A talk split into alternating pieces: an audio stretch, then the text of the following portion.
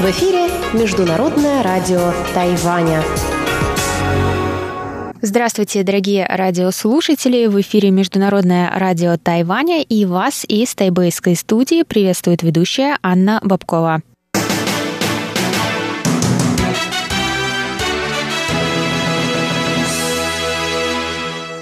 Сегодня среда, 29 июля, и мы начинаем наше ежедневное вещание с выпуска новостей сегодняшнего дня, а затем вы, как всегда, услышите тематические передачи «Среды», «Китоведение. Устная история» с Марией Ли, «Новости экономики» с Андреем Солдовым, а также повтор передачи прошлой недели «Звуки города» с Валерией Юмрановой и Иваном Юмином. Я вам напоминаю, что на коротких волнах вы можете слушать нас на частоте 9490 кГц с 11 до 12 UTC и на частоте 5900 кГц с 17 до 17.30 UTC. И, конечно, заходите на наш сайт по адресу ru.rti.org.tw.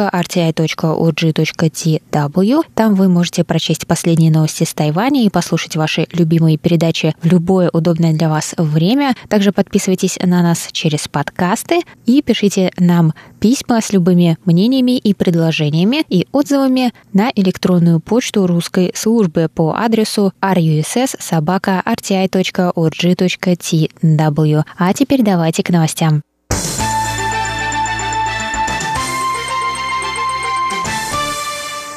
Министерство иностранных дел Китайской Республики поблагодарило 29 июля правительства США и Австралии за поддержку роли Тайваня в Индотихоокеанском регионе. Они выступили совместным заявлением на 30-х министерских консультациях Австралия-США, которые прошли в Вашингтоне во вторник. Стороны выразили намерение поддерживать крепкие неофициальные связи с Тайванем. Пресс-секретарь Министерства иностранных дел Тайваня Джоан О прокомментировала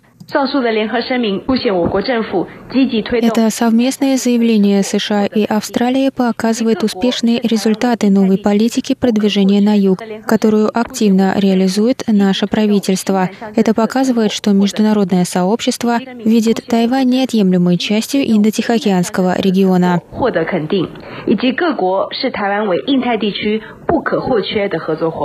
Она добавила, что Тайвань намерен продолжать сотрудничать со странами, с которыми он разделяет общие ценности и поддерживать мир и стабильность в регионе.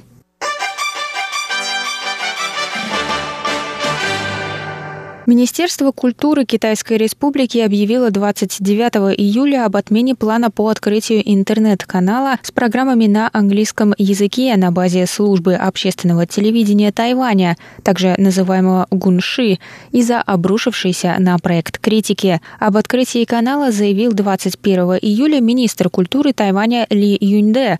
Главная цель создания видеоплатформы на английском – продвижение Тайваня на международной арене. Планировалось, что международная видеоплатформа представит зрителям англоязычные программы о Тайване на разные темы. На создание канала Министерство культуры выделило бюджет в 1 миллиард новых тайваньских долларов. Это около 34 миллионов долларов США в год на протяжении четырех лет. Открытие канала было запланировано на январь следующего года. Однако после этого сообщения три исполнительных директора Гунши покинули свои посты в знак протеста. Против плана также высказались депутаты от оппозиционных партий. По их мнению, правительство использует гунши в качестве своего рупора и вмешивается в деятельность СМИ. Президент организации Цао Вэнди, замдиректора и глава отдела новостей Гунши подали в отставку после принятия проекта методом голосования на Совете директоров в понедельник. После заявления Министерства культуры член правления Карен Сюй подала в отставку. Она заявила, что ведомство проявило неуважение к решению Совета директоров. Министерство культуры, тем не менее, не оставит попыток создать англоязычную медиаплатформу о Тайване. В ведомстве заявили, что продолжит искать более эффективные пути реализации этой идеи.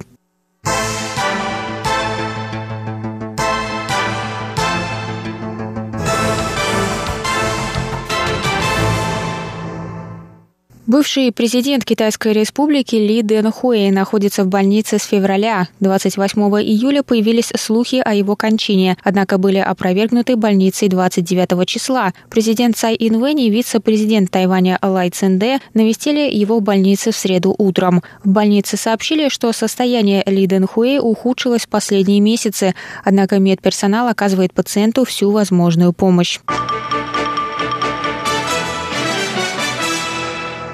Конгрессмен США Тед Йоха предостерег Китай от атаки на Тайвань и заявил, что такие действия не останутся безнаказанными. Йоха сообщил 28 июля, что собирается представить соответствующий законопроект. В своем аккаунте в Твиттере Йоха написал, что собирается представить закон о предотвращении вторжения на Тайвань в Конгресс как ответ на угрозы применения силы со стороны Китая. Йохо сказал, мы будем стоять рука об руку с другими демократиями мира, которые поддерживают свободу и права человека. Если Китай решит пересечь эту линию, то будут последствия. Это не наш выбор, это выбор Китая. Законопроект поддерживает вступление сторон в мирные переговоры, однако в случае нападения на Тайвань закон будет давать право президенту США применить силу для защиты Тайваня.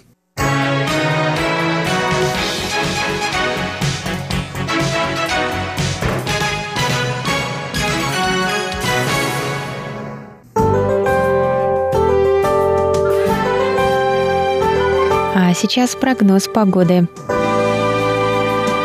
Сегодня в Тайбэе было до 35 градусов тепла и ясно.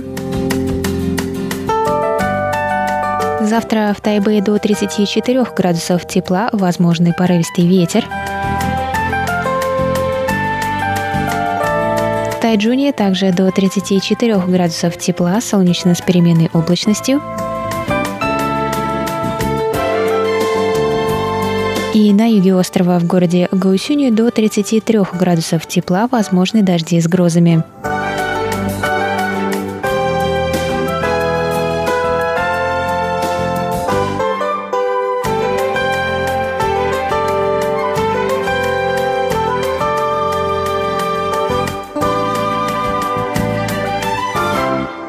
Выпуск новостей за среду 29 июля на волнах МРТ. Для вас его провела и подготовила ведущая русской службы Анна Бабкова. Далее в эфире вас ждут тематические передачи «Среды», «Китаеведение. Устная история», новости экономики и повтор передачи «Звуки города». А я с вами на этом прощаюсь. До новых встреч!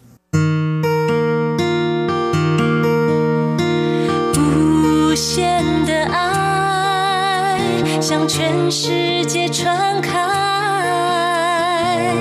永恒的关怀来自他。